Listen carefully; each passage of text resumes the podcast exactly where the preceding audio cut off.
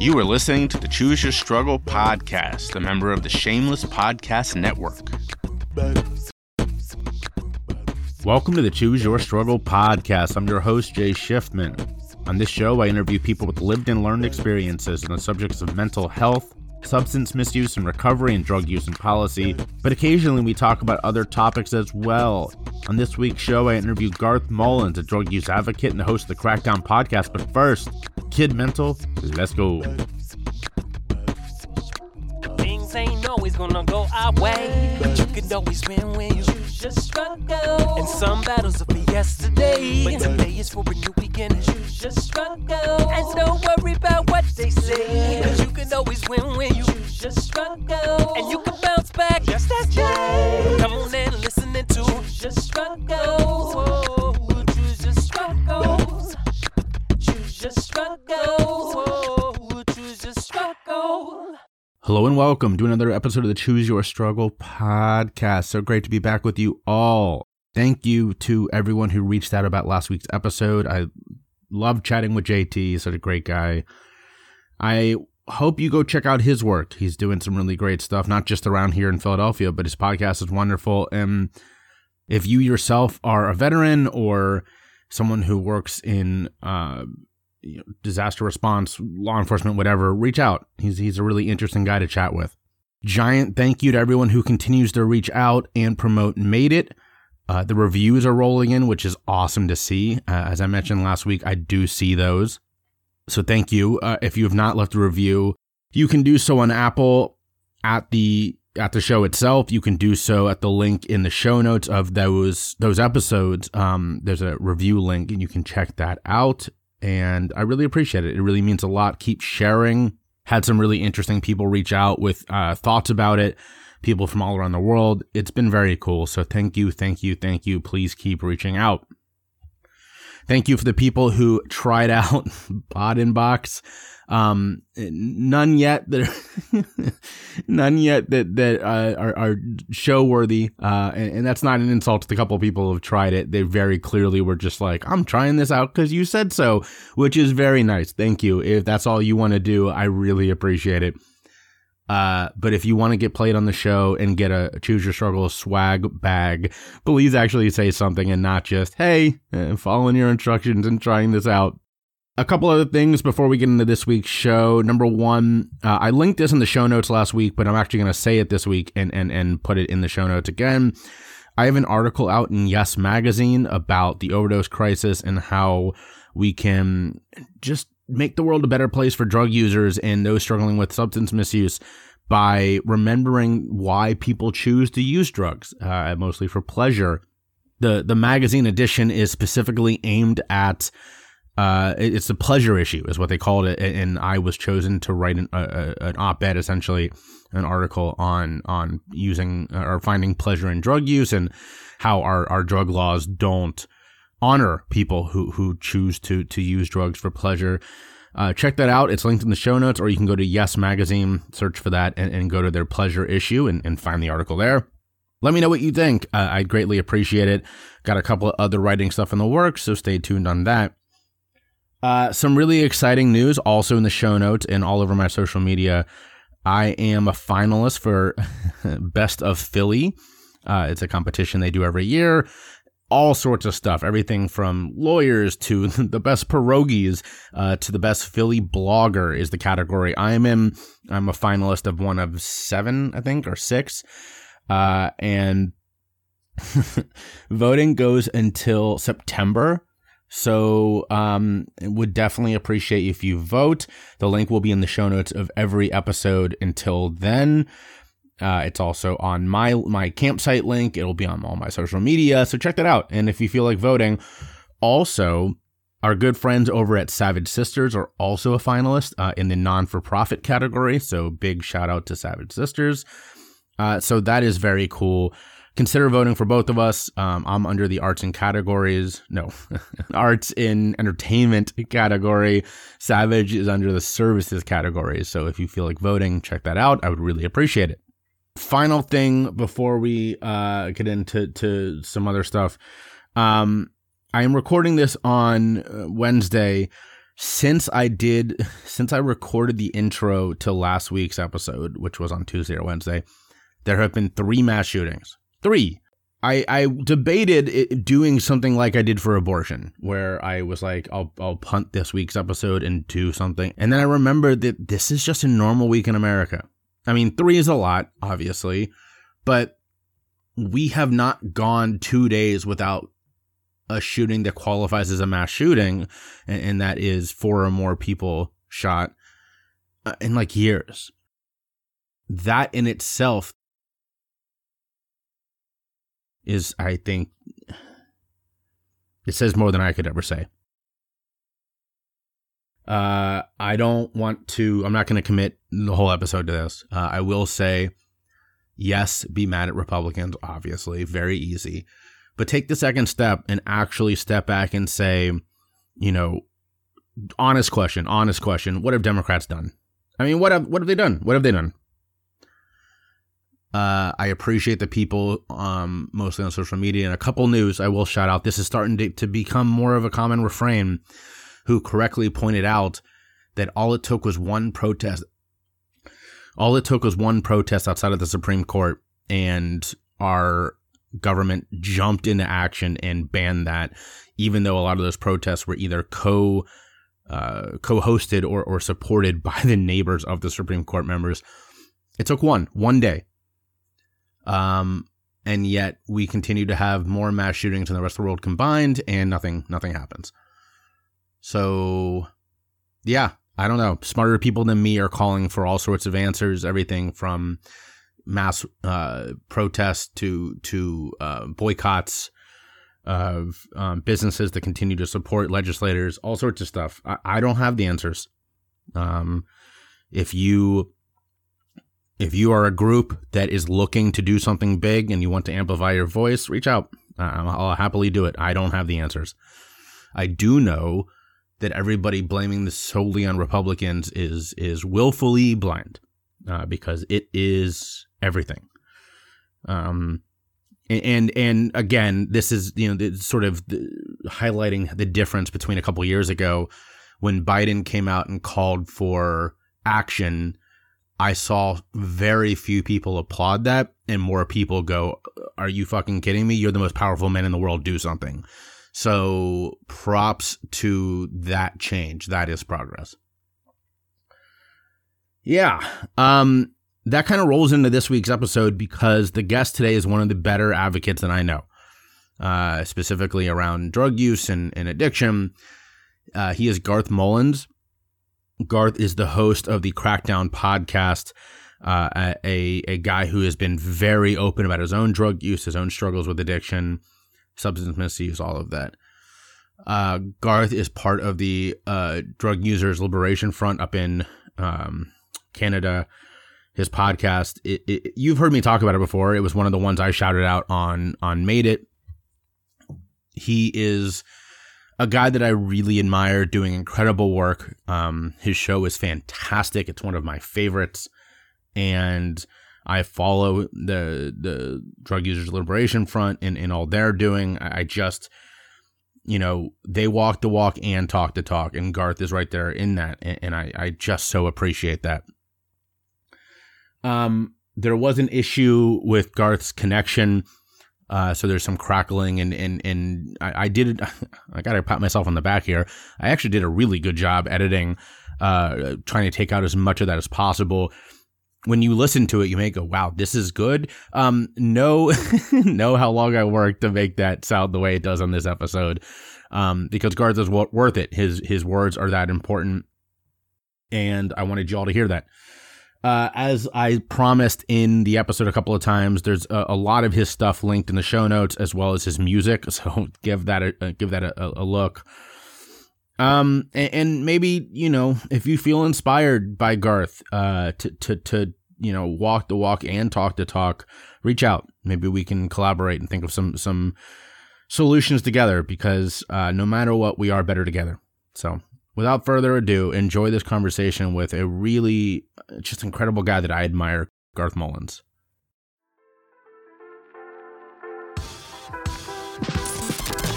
Are you looking for a new podcast by a black, brown, or QT pop creator? Are you finding it impossible to find your people? Yeah. It's all good. We got you with The Qube, the one and only curated app of music and podcasts by black, brown, and QT pop creators. Get into it. Visit theqube.app. That's T H E Q U B E dot app and sign up for our newsletter so you'll be the first one to know when the app drops. You know it's gonna be hot. The Qube, your new favorite podcasting app for BIPOC and QT pop content. Support us on Patreon. Check us out at patreon.com slash choose your struggle or at the link in your show notes. All right, welcome back to the Choose Your Struggle podcast. It is great to be with you all as always. So today we have a guy on here who I have been a fan of for a number of years from a podcast that I don't say this lightly. This is one of the ones I listen to, and that is Crackdown. I, I truly, I was on a, a, a meeting earlier today, and I was telling somebody that I was interviewing today's guest, and I said, you know, when I actually think about it, I think it may be the most honest, it, it maybe the most honest and vulnerable show in the drug uh, use and drug policy space. Crackdown is that good, and the host is Garth Mullins, who is here with with, with me today. Garth, welcome to the show. Hey Jay, thanks for having me. You know, before we actually talk about the work and the show, I, I I like to understand people's stories, not just because I'm a storyteller myself, but also because we deal with a topic, and that is drug use, drug policy, you know, addiction, all that kind of stuff that you don't wake up and decide to get into. That's it's not oh, you know, I think I'll study this. So help my listeners understand what was it uh, why does why is this these topics so important to you oh i mean because i lived them you know like i'm an old school dope fiend like i used uh, heroin and opiates and uh, rock and everything for you know a decade and a half and been on methadone uh more so more recently but uh you know like i'm a drug war survivor so um you know, I just tried to walk away. I tried to say, oh, I'll just get clean and put, you know, shut the door to this part of my life. But all my friends in my community are dying and it feels like a war zone. And so I'm like, you can't walk away. You got to fight. So yeah, that's what I do. That's why I wasn't an intellectual interest. It's, it's in my, it's literally in my bloodstream, like the opioid molecules uh, that are circulating right now that I drank from the methadone this morning are part of the fight. That's, uh, that's what I'm doing. And and for those who don't know the show, uh, you know, Garth is not in the United States, uh, so so a little bit it, it's a little different up in Canada, uh, but unfortunately, a lot of the, the the suffering and the pain is all too real. Yeah, for sure. Um, I'm in Vancouver, Canada, and uh, I actually uh, was a black tar heroin user in the Tenderloin in San Francisco for a time, but um, now I can't get into the states because I have a criminal record, and you guys don't want me. Uh, so too bad for you. but uh, Canada and the U.S. have a lot in common. We both have conducted a mean, brutal drug war for over a hundred years. Um, the texture of ours is a little bit different. Uh, like ours, it, in moments was actually meaner, um, but also more recently we like to talk about it in a classically Canadian way. Like we aren't so rude and nasty. We pour maple syrup all over the bitterness and hard truths and racism so that they are easier to swallow. And we put please and thank you and I'm sorry around all the nasty words.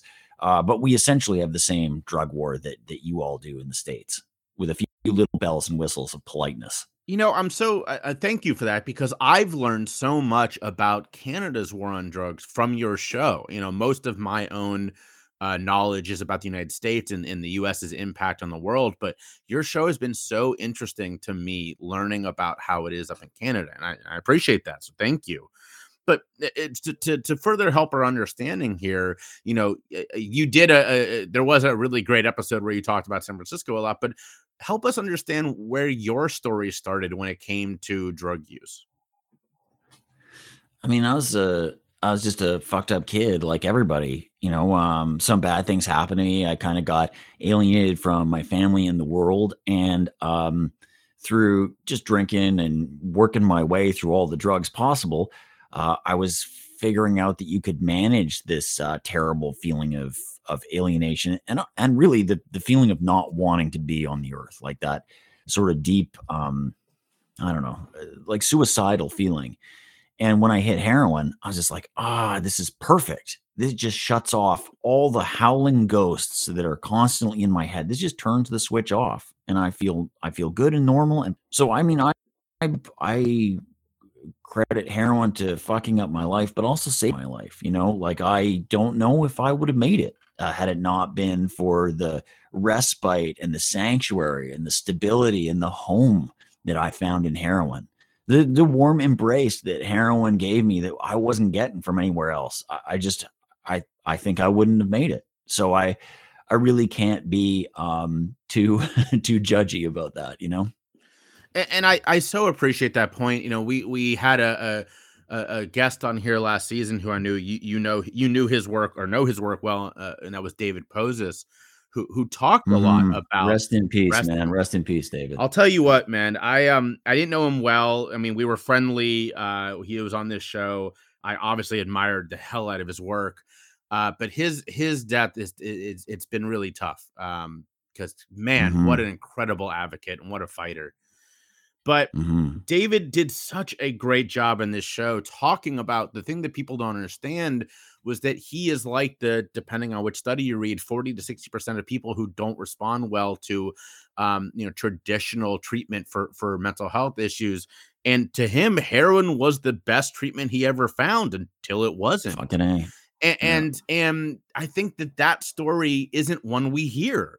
You know, we hear only the horrible stories of heroin. We don't hear people like you and David saying, you know, I'll be honest, heroin made me live. It made me comfortable in my own skin.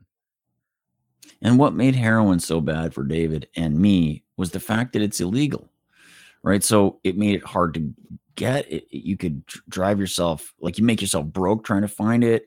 Um, you know, for me, uh, like you know, you kind of commit petty crimes and stuff, and and and also the stigma separates you off from like your family and the rest of society. Maybe you get evicted or fired, uh, and you gotta be secret about it.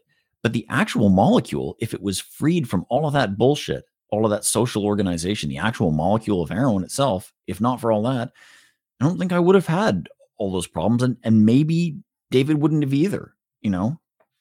And as as a guy that I really look up to, Carl Hart likes to say, and definitely did a lot in his recent book. You know, heroin is still used in many places around the world in me- medicinal treatment. Uh, and, and, and you know we have this idea right now with fentanyl. Obviously, on the street it can be a little scary, but if you go tell you know your surgeon next time you're in the hospital you don't want fentanyl, uh, they're probably going to roll their eyes at you, and and that's not something we kind of uh, mm-hmm. that's, that's gen- mental gymnastics that a lot of people really aren't willing to do. I mean, the most dangerous thing about heroin, the most dangerous thing about fentanyl, the most dangerous thing about rock and meth, all of it is that it's illegal, right? Like, if these things were of known potency, known constituents, like the pharmaceutical versions, taken where you have full knowledge of what's going on, um, you'd be okay. Right? Like at, at the corner store, they'll sell you a carton of smokes that has a lethal amount of nicotine in it. And if you took the, all that nicotine all at once, you wouldn't be in a very good state. But you know what's in it, you know? I mean, this is uh and, and probably smokes are more dangerous than uh, a lot of the things I just mentioned. But that's the problem. The most dangerous thing about drugs is that they're illegal.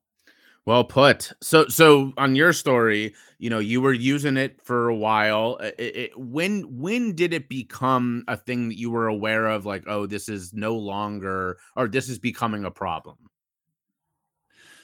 Uh, geez, you know, I think I just, um, you know, I woke up one night, uh, probably like uh, camped out somewhere, uh, and I was like got the restless legs and didn't feel good. And I was I was just like sort of a dumb kid and I'm like, "Oh, oh yeah, this is this is withdrawal. This is what they this is what they warn you about, right?" And so then the the good feeling that you get with heroin becomes combined with this need to get it uh, so that you don't get dope sick.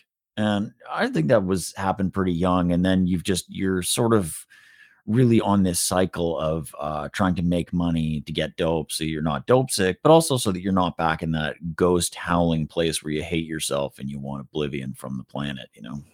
So let's I, I always feel so bad about this but as someone who who you know lived through withdrawals for a long time with uh, mine was benzodiazepines but you know i think a oh lot of God, people that's that's even worse, man. That's awful.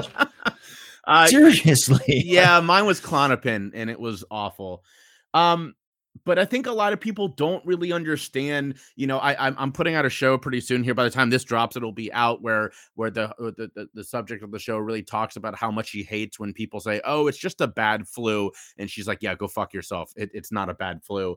W- what was that like for you in in, in in those withdrawal symptoms? I mean, you definitely have all the symptoms of a bad flu. And I don't mean like a cold where you have to sniffle and you don't feel good. I mean like influenza, like a really bad influenza that that regularly kills a lot of people or or really worse than that. So you have all of the um the symptoms like you're you feel cold and hot and shaky and sweaty and anxious and nervous and twitchy and you're throwing up out of both holes and you're just like uh, a- a wreck. But then on top of that, there's this um, whatever you whatever heroin was keeping bottled up is now out. Whatever the opioids were keeping bottled up is out. And I always think about that scene from Raiders of the Lost Ark. You remember Indiana Jones and they're trying to get the the Ark of the Covenant. And at the end of the movie, the Nazis capture it from them and they set it all up and then they open the lid. And what comes out of the Ark of the Covenant is not the Ten Commandments, but a bunch of ghosts that go and melt everybody's face. and so that's what comes out face melting fucking ghosts, right? And you've been working to keep the lid on the box shut and using heroin to keep it shut. And now the ghosts are flying around and melting your face. And like that is not the flu. That is something worse. But on top of it, on top of that, you have all the worst symptoms all at once, not like a series of them, but just like gradually increasing and increasing. And you know, if you just are feeling that and just the profound feeling that you want to die, or at least it happened, that's what happened for me. And then at the end of it, I I kind of figured the English language doesn't have the right vocabulary to really describe the deep hell of dope sickness. Like, I mean, maybe we need to get uh, dig up Dante and get him wired and then get him dope sick and he can go write the the seven rings of hell of dope sickness or whatever the inferno of it or something but i just i don't think i'm enough of a poet to really describe it properly you know That was I don't know, man. That was a really beautifully painted scene. Horrible, but a yeah we went from painted- indiana jones to dante that's a good good cultural references in there And everyone listening should immediately go find Dope Sick because I'm sorry, Crackdown because this is you know the sort of beautiful imagery that a lot of your episodes contain. But you know, staying on your story, when what did getting help eventually look like for you? And, and it, it, you know, I'm guessing here, but how many times did you attempt that?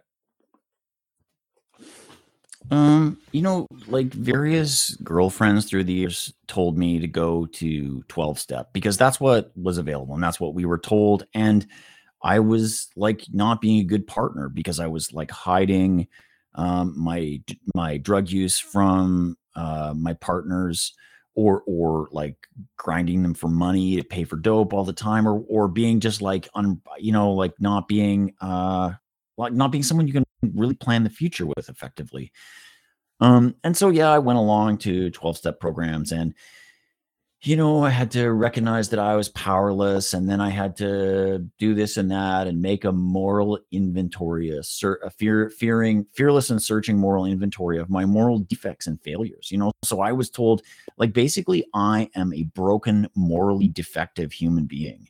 And I think I internalized a lot of that stuff. You know, like for so for most of my life, I considered that I was fucked up and broken and that drug use was a part of my or a symptom of my brokenness.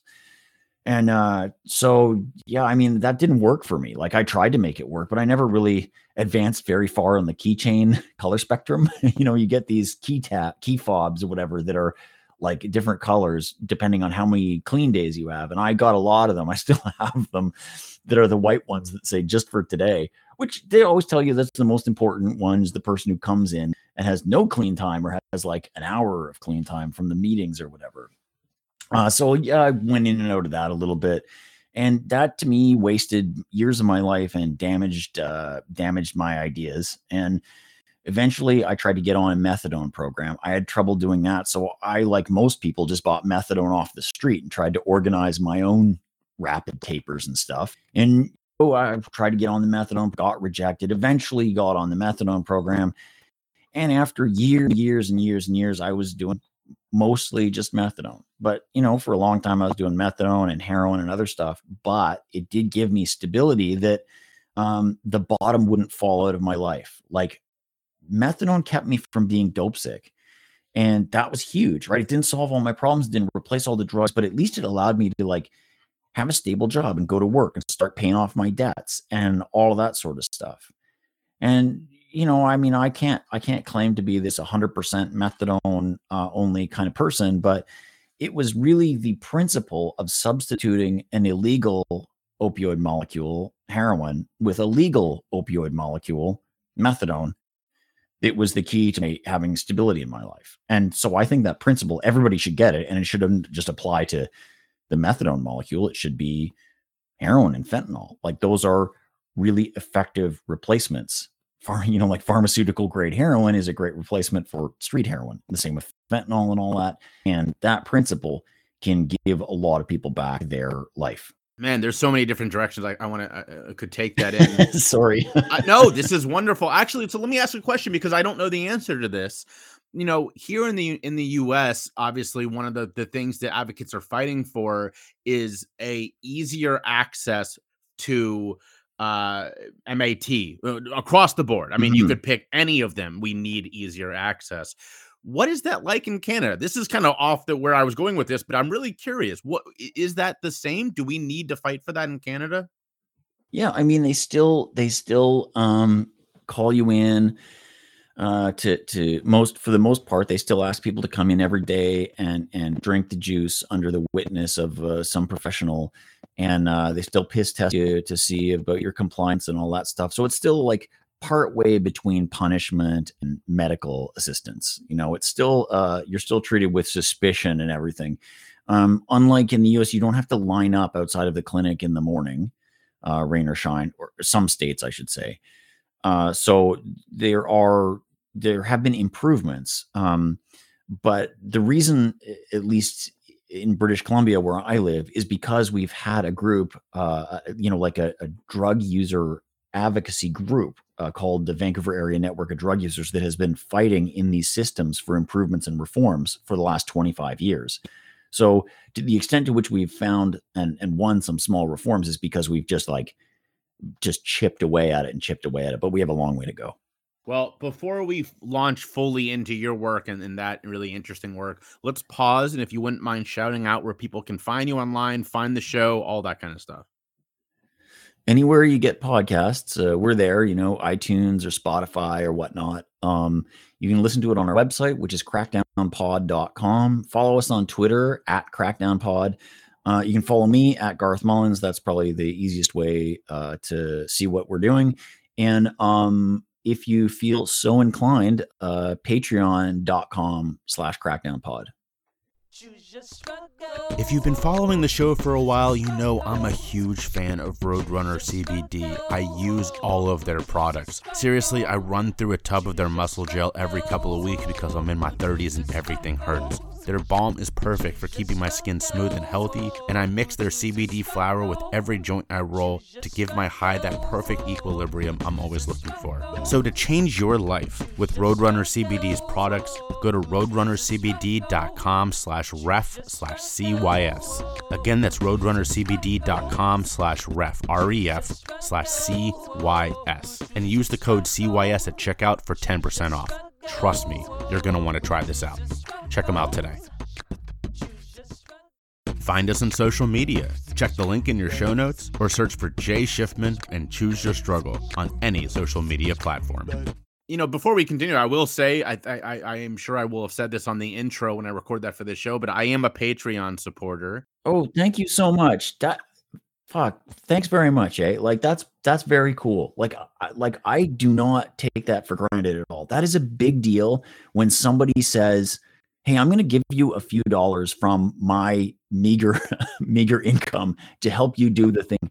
Um, we really we really mean it, and we take that money and we we go use it for investigative journalism so that we can best ammo at the government who's causing this problem then we that we absolutely can. So thank you very much. You're welcome and and as a, a, a, fellow you know patreon guy i mean this show is also partly supported by that. I i echo that. I think it's super important.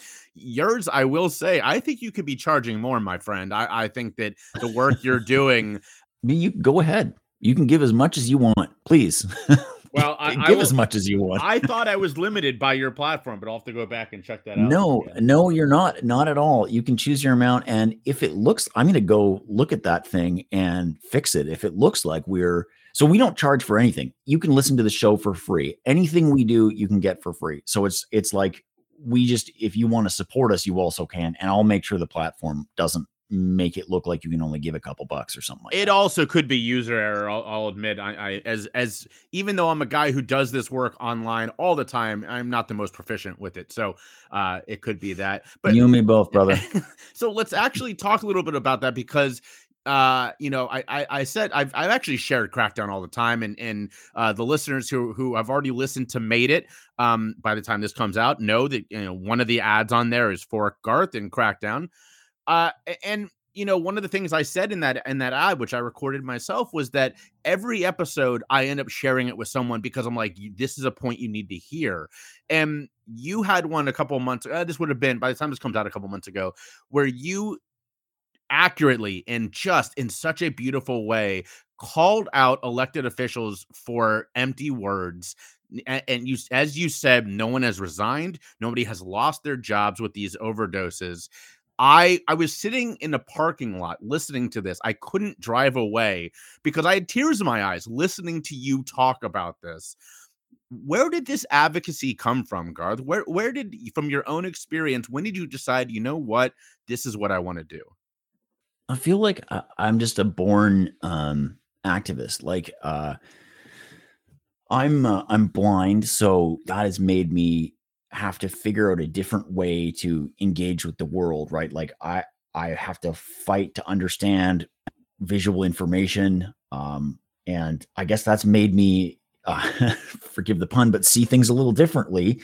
And um, I also have been in the labor movement. You know, I worked in a mine when I was young. I know that sounds nuts to be blind and working in a mine, but I do have some eyesight. They just they call it blind. It's a it's a continuum. But uh, it was a non-union shop, and people got injured there. And I realized that, like almost any venue that you're in, you got to organize with the other people who are affected and fight for a better deal. And that no one ever gives that to you. You always have to extract it from like the boss, the employer, the maybe the school that you're going to, the government, whatever and that the whole history of the world is people organizing themselves like that and the whole history of everything good going back to just the existence of the weekend is because people fought for that. Like the labor movement in the US fought for an eight hour day, fought for a weekend, you know, labor movement all over the world. And I realized that um, the fight of drug users to just be treated with dignity and stay alive is not really so much different from the fights from marginalized people everywhere, and that we can benefit from knowing and sharing the strategies and tactics that have won for other movements. And so all through my life, I've been an activist, I've been an organizer, but it took me until the middle of my life to finally get over my own shame and stigma to fight for myself and my own people, my own, you know, fellow drug users. Like I just, I was so, so full of shame for this. I, I just really veered away. And it's only been in the last uh, five or 10 years, I guess, um, that I've, I've really understood better um, that I can be part of a fight and I can be open about it. I learned from other activists in the drug user movement how to talk like this, like how to say, yeah, I'm an old school dope fiend and not to be ashamed of it or not to qualify it or not to say, oh, I'm working on recovering or whatever. Just like, I'm just like, this is, this is who I am. Fucking deal with it. You know, like I learned that from these activists. So like, I've always been an activist, but also this activism has probably greatly saved my life. And the last part is, like I'm an old school punk rocker, you know, like I've played in crappy little bands and we've always had to do it ourselves and make our own gigs and make our own zines and record our own records and stuff. And and so this this sort of approach comes really naturally. Man, that was really well put. I I I love the part about stigma because this is something I say a lot is that there's two dates for people in recovery. There's the time we enter recovery and the time we first open openly started talking about it. Uh, mm-hmm. because it's so and it took me 5 years uh to to to do so and, and then once you do it's very freeing and i don't think it's that surprising oh God, yeah. that so many of us then turn to advocacy because we feel like why was i keeping this silent and it shouldn't be no one else should feel that shame that i felt and to me it's i felt a lot of survivor's guilt too like that that maybe i'd gotten to a point where i felt like I wasn't going to die. You know, like I have lived through two officially declared overdose crises, the first big wave of the AIDS pandemic. Uh, like I survived these things and I don't want to leave people behind. But I also understand that um, I have this great luxury to be able to talk like this because I have housing and an income that cannot be fucked with by my uh, my admitting that I'm a drug user or can't be easily fucked with. You know, um, I don't mean that to be a challenge to somebody out there, but like, uh, like I think that a lot of people are secretive about their drug use for really good reasons, or their past drug use for really good reasons, because their family might ostracize them, they might get fired, they might get evicted, and and so I I think you know I know Carl Hart calls on everyone to come out of the closet and admit it, but I think if it's safe, like if you can find a way to do it where it's okay, and if you can't, if you're listening to this right now and you're like, oh damn, I can't. I understand. And I am I am you because most of my life, the vast majority of my life, I was secretive about this stuff for my own protection. And I understand that. And that is completely legit. Like fucking more power to you.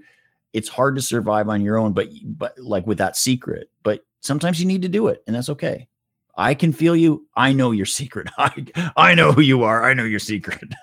I I echo that I, I, so much, and and and you know I, I also I like that addendum to Carl's words because as a white guy with with privilege, getting a second chance in a world where most people don't get there first, that's why I feel motivated to do this work.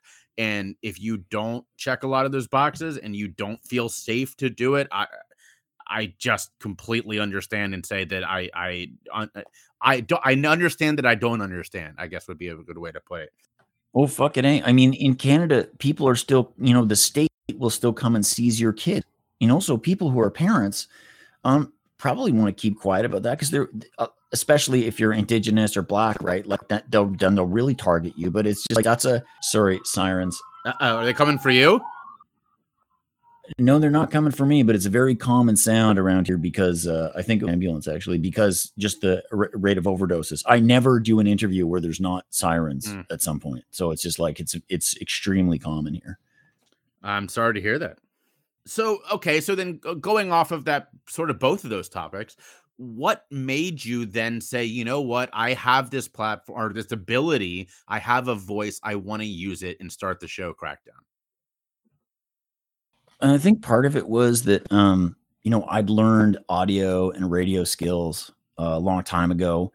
You know, I did community radio. Um, I did sound for some of my own gigs, a little bit of recording for my own bands and stuff. Uh, that I had a union job at work, so I couldn't I couldn't easily be fired just because uh, it would be known that I was a drug user. And I thought, you know, I have some skills and I have some protections. Um, and this could be my contribution. Like i was in a world of activism of people who were taking real risks and really standing up for our community and and for our survival. And this could be my contribution right? Like th- there's a drug war. This is our side. This is our army and i need to be a foot soldier in it. And here's where i can apply my skills. You know we all have we all have different skills and different contributions to make. And i had learned a great deal from you know, from from a lot of the people that I've been a fellow activist with, and and so the first thing I did for Crackdown is recruit them to be on the editorial board. So like the the editorial board of my podcast, the people who tell us uh, here's the topics to cover, here's the positions we need to take on stuff, here's the concerns we have. Like those people are the people I learned how to do this activism from. You know, the people who fought and won for the first safe injection site in North America, Insite here in Vancouver. That's Dean Wilson uh, like Laura Shaver and Cherise Key Watton, who is now deceased, RIP. They taught me how to talk uh, like proudly about um, being a drug user. Like my oldest friend, Jeff Loudon, who is the bullshit detector of the show, who's just like, this doesn't seem right. This person seems dodgy. This guy's fronting, blah, blah, blah. Like, you know what I mean? He's just like, he knows the world in a way so so deep and true that it's just like he's always been a great source of advice and a great friend. So like these people, I just wanted to make this thing with, you know. So like that's uh, uh that's why I gathered around. That is not the question you just asked at all. Uh, but but it was a beautiful answer me. because uh, as a as a you know regular listener, it is one of the most uh, thorough shows that I listen to. I mean, you can tell that a lot of work goes into it. Uh, and, and, and, you know, you, I will say, you do mention a lot of these people every episode and give them shout out. So I don't think anyone listening who listens to your show won't be surprised that you took a moment to do that. Um, so eh, let's talk about the that, that last episode. I know you've had one since I've not listened yet, but uh, that one called Resign.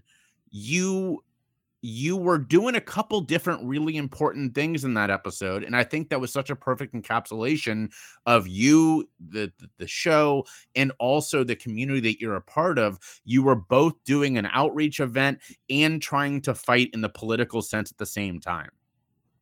Hmm yeah it's this uh, episode resign is the story of february the 9th 2022 just one day. And two different kinds of responses to the crisis. So on this day, the coroner was announcing the death statistics for the previous year, which were huge and put British Columbia in sort of the top world, which were record breaking for us, which were worse than the year before, which was worse than the year before. And So there were kind of two different responses to the um, the statistics.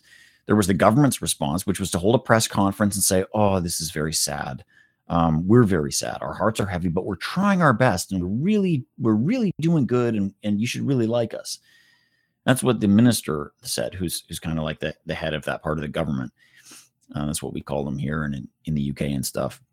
And then the activists, um, myself included, with what's called the Drug User Liberation Front, gave away tested, clean heroin, uh, meth, and coke, and just gave it to uh, the membership of our movement. Um, and we did that because we wanted to show here's how you actually stop these statistics from getting worse. Here's how you stop the overdose crisis overnight.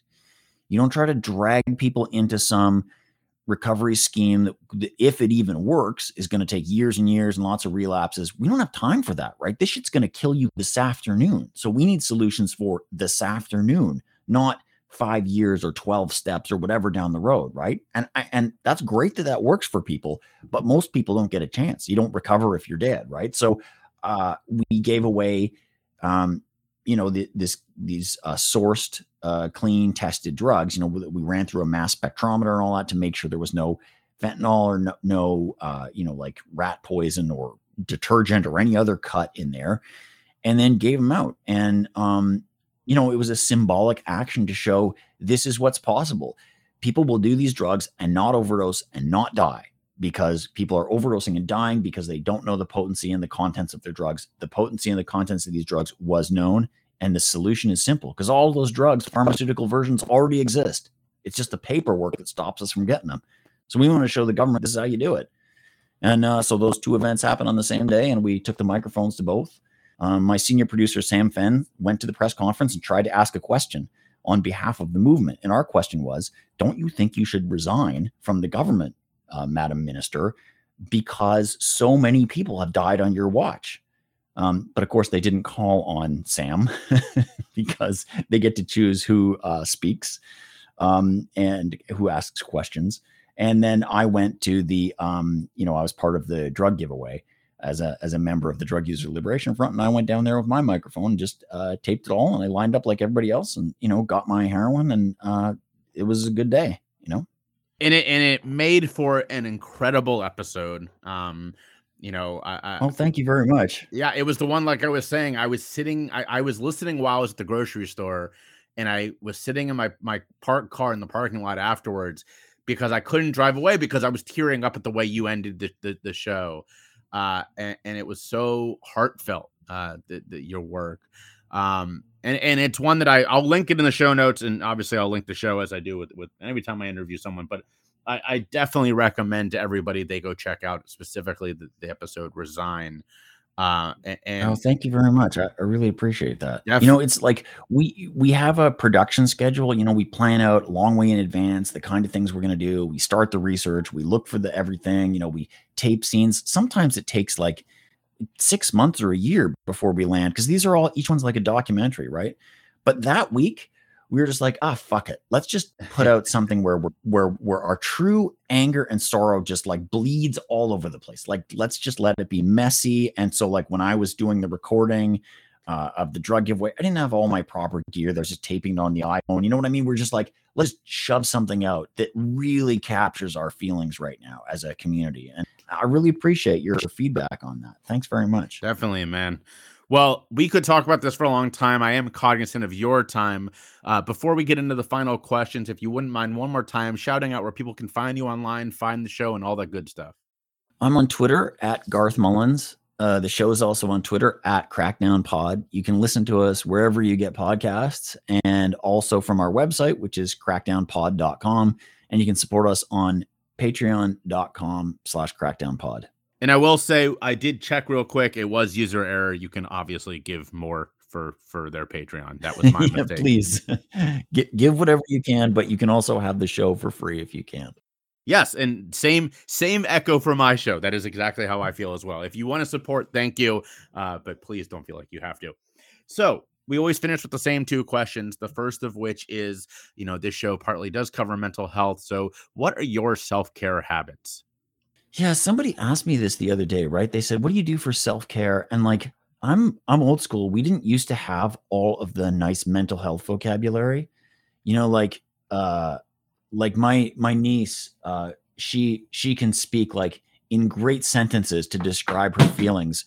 You know, and and so this stuff is comes later to me. So self-care is just like I used to just use heroin to take care of myself. Uh so I don't do that as much anymore. And so I, I found that like I really enjoyed just having a smoke, just going out and having a smoke and like being by myself and relaxing and just letting all the stress and whatever chaos was going on just all fade away. I could just I could even imagine like exhaling out the chaos. Uh, but I quit smoking. So god damn it, what do I do? I play music. I play music. I play guitar and sing, and I've been in uh, little crappy bands. My band now is called Low Dead Space. Uh, we're fucking great, man. We're like a little bit of Jawbreaker, a little Radiohead, a lot of old school punk, and it just feels really good to get in a room with uh with some friends and make some noise or play a little show. And I really love that. And that's that's what I do for mental health is music. It just it feels great, you know. Can we can we find recording of your your current band or any of the old ones anywhere?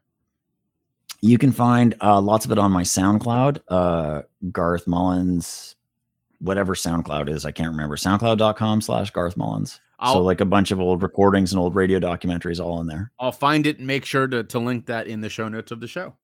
The last question we always finish with is uh, you've kind of already did this, but we've now spent almost 40 minutes hearing why you're amazing, why we need to be following your work. But shout out some people that you admire that we should all be following in that is that are doing work that that you truly think is important. Um, it's hard, right? Because a lot of the work that I really I really respect is done in the community, so it's a little difficult to to follow some of it. But Eris Nyx and Jeremy Kalicum, um, who are organizers with the Drug User Liberation Front, are fantastic activists. That I was talking about those drug giveaways earlier. They're the people who took the risks to go find that stuff, and it's illegal, right? You can get arrested for that. They took the risks they've just pushed through and done this direct action, the civil disobedience, which is like, you know, I was saying earlier how we got the weekend, how civil rights move forward. It's how we got safe injection sites. You know, it's like breaking the law, breaking unjust laws uh, to get the goods. That's like a long tradition, and that's what they're doing. And I just have like infinite respect for that. Um, Ann Livingston is an activist who's been a uh, she's not she says she's not a drug user herself but she's been an activist to help organize drug user groups all over british columbia for the last 30 years. Just an incredible person taught me how to be uh you know like an effective at running a meeting and all that stuff to be effective at like uh just the the mechanics of building a group. Um she's really great. Uh let's see zoe dodd in toronto ontario is a fantastic like drug user and drug user drug use uh, policy uh, person like and and and anarchist and like just um you know excellent smart smart person. Really worth following uh, on. And a lot of these people are on twitter. Um yeah i think also some of the people who really inspired me are no longer with us. Uh, tracy morrison was the president of the western aboriginal harm reduction society and Wade Crawford was uh, my friend, and in um, some of the groups that I'm in, they're both deceased, but they made the connections between um, the drug user movement and, and colonization. You know, like colonization ruining the lives of indigenous people and trying to erase um, indigenous nationhood on North America. Like connecting those dots so those movements understand their relationship to each other, really important. Uh, Tanya Aganaba is um, with Black Lives Matter Vancouver and also the Defund 604 network, we, which um, they organized to help us all come together to demand police accountability and to reduce police budgets in Vancouver, uh, which have ballooned recently. They're a great person to follow. Uh, Gabrielle Peters is a, a, disabled activist who is making the links between um, all kinds of different struggles. Um, the disability community, disability movement, and drug user movement. Like she reached out and really um, helped me understand a lot about my own um, like location as a disabled person, and uh, really like finding these people in your own neck of the woods is important because we are living in the apocalypse, right? There are uh, going to be and have been a lot of deaths from climate change. Like 500 people died in a week long heat dome here in, in Vancouver last year. Um, a lot of people have died from the pandemic, from you know policy and avoidable reasons like um, governments not insisting that people take measures in workplaces. A lot of, a lot of, lot of people have died in the drug war. Um, a lot of people have died in the ongoing efforts of colonization. You know, missing and murdered Indigenous women is a big problem in Canada. And so there's all these deaths. We're all targeted by government in different ways, and we're all being killed, and we all need to find each other and push back together. That is the beauty of social movement organizing, and that's what saves the world, and that's what will will save the world if it's to be saved. By the way, so like those are examples of people from different struggles who've inspired me, who I get to work with. Find the ones that are in your town, work with them. We all have a lot in common. Beautifully put. Thank you for that. Some people, some people, you know, have a name or two, so I really appreciate how how much you leaned into that. God, that was very uh, very heartfelt. Thank you. And, and, thank you for all of your work for the show, which is incredible, and for being here today. I, I really appreciate it. Jay, thanks so much. Thanks for taking such an interest in knowing the like the details of our show and, and our lives here a little bit. Like I sometimes think like why do people in the US care what's going on in a Canadian city? And then and then kind of when I back up a little bit, I realize that y- Vancouver is like a warning to people all over the world Vancouver is this place where the drug war here started in like 1908. It started years before the US drug war.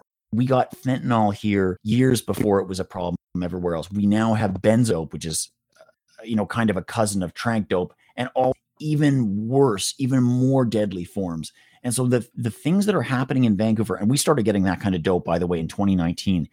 So the things that happen here tend to wind up happening in other places. It's like a long story that I don't totally understand of why, but we're like a bellwether. We're like a warning to everybody else. If you don't take measures, the shit that's happening to us is going to happen to you somewhere if it hasn't already. Well, then please keep on reporting on it, Garth. We we need you to let us know what's coming down the pipe. Thanks, Jay. Thank you for supporting the show. Here at Choose Your Struggle, we rely on all of y'all to help us end stigma and promote honest and fact based education around mental health, substance misuse and recovery, and drug use and policy. And there's so many ways to engage with our work, from our podcast to our storytelling events to bringing me in to speak to your company, your school, or your organization. You can also support us on Patreon for as little as $3.40 a month. And we're so appreciative. This work is grueling at times, and your support goes a long way to helping us keep going. So find us at chooseyourstruggle.com and find me at jayshifman.com. And thank you, thank you for being a part of the Choose Your Struggle family. Choose Your Struggle.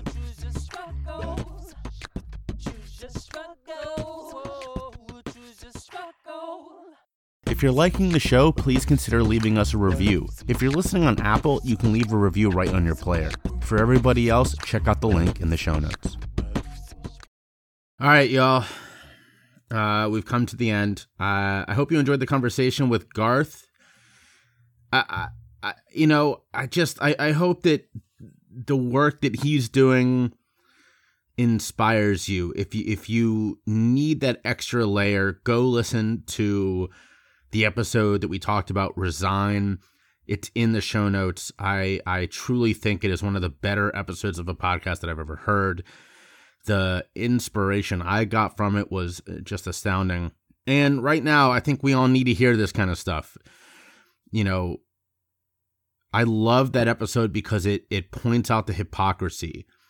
You know, and and to put it in perspective, the amount of overdoses that Garth and his team were fighting and protesting over was a fraction of what's going on in the U.S. So, you know, the U just the fact that we keep the in, the the uh, the rate for incumbents who are reelected is over ninety percent, and if you're looking at the government and saying, "Yep, they're doing a bang up job," man, do we have different different definitions of success?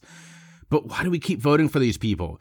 Why do we keep allowing the parties to to to point the finger at the other one and be like, well, at least I'm not them. And it's like, yeah, but you're also not good. I don't know. There's no Carter good egg this week. I'm not in the mood for it. Uh, your good egg is to do something. Do something. Do something. Choose your struggle.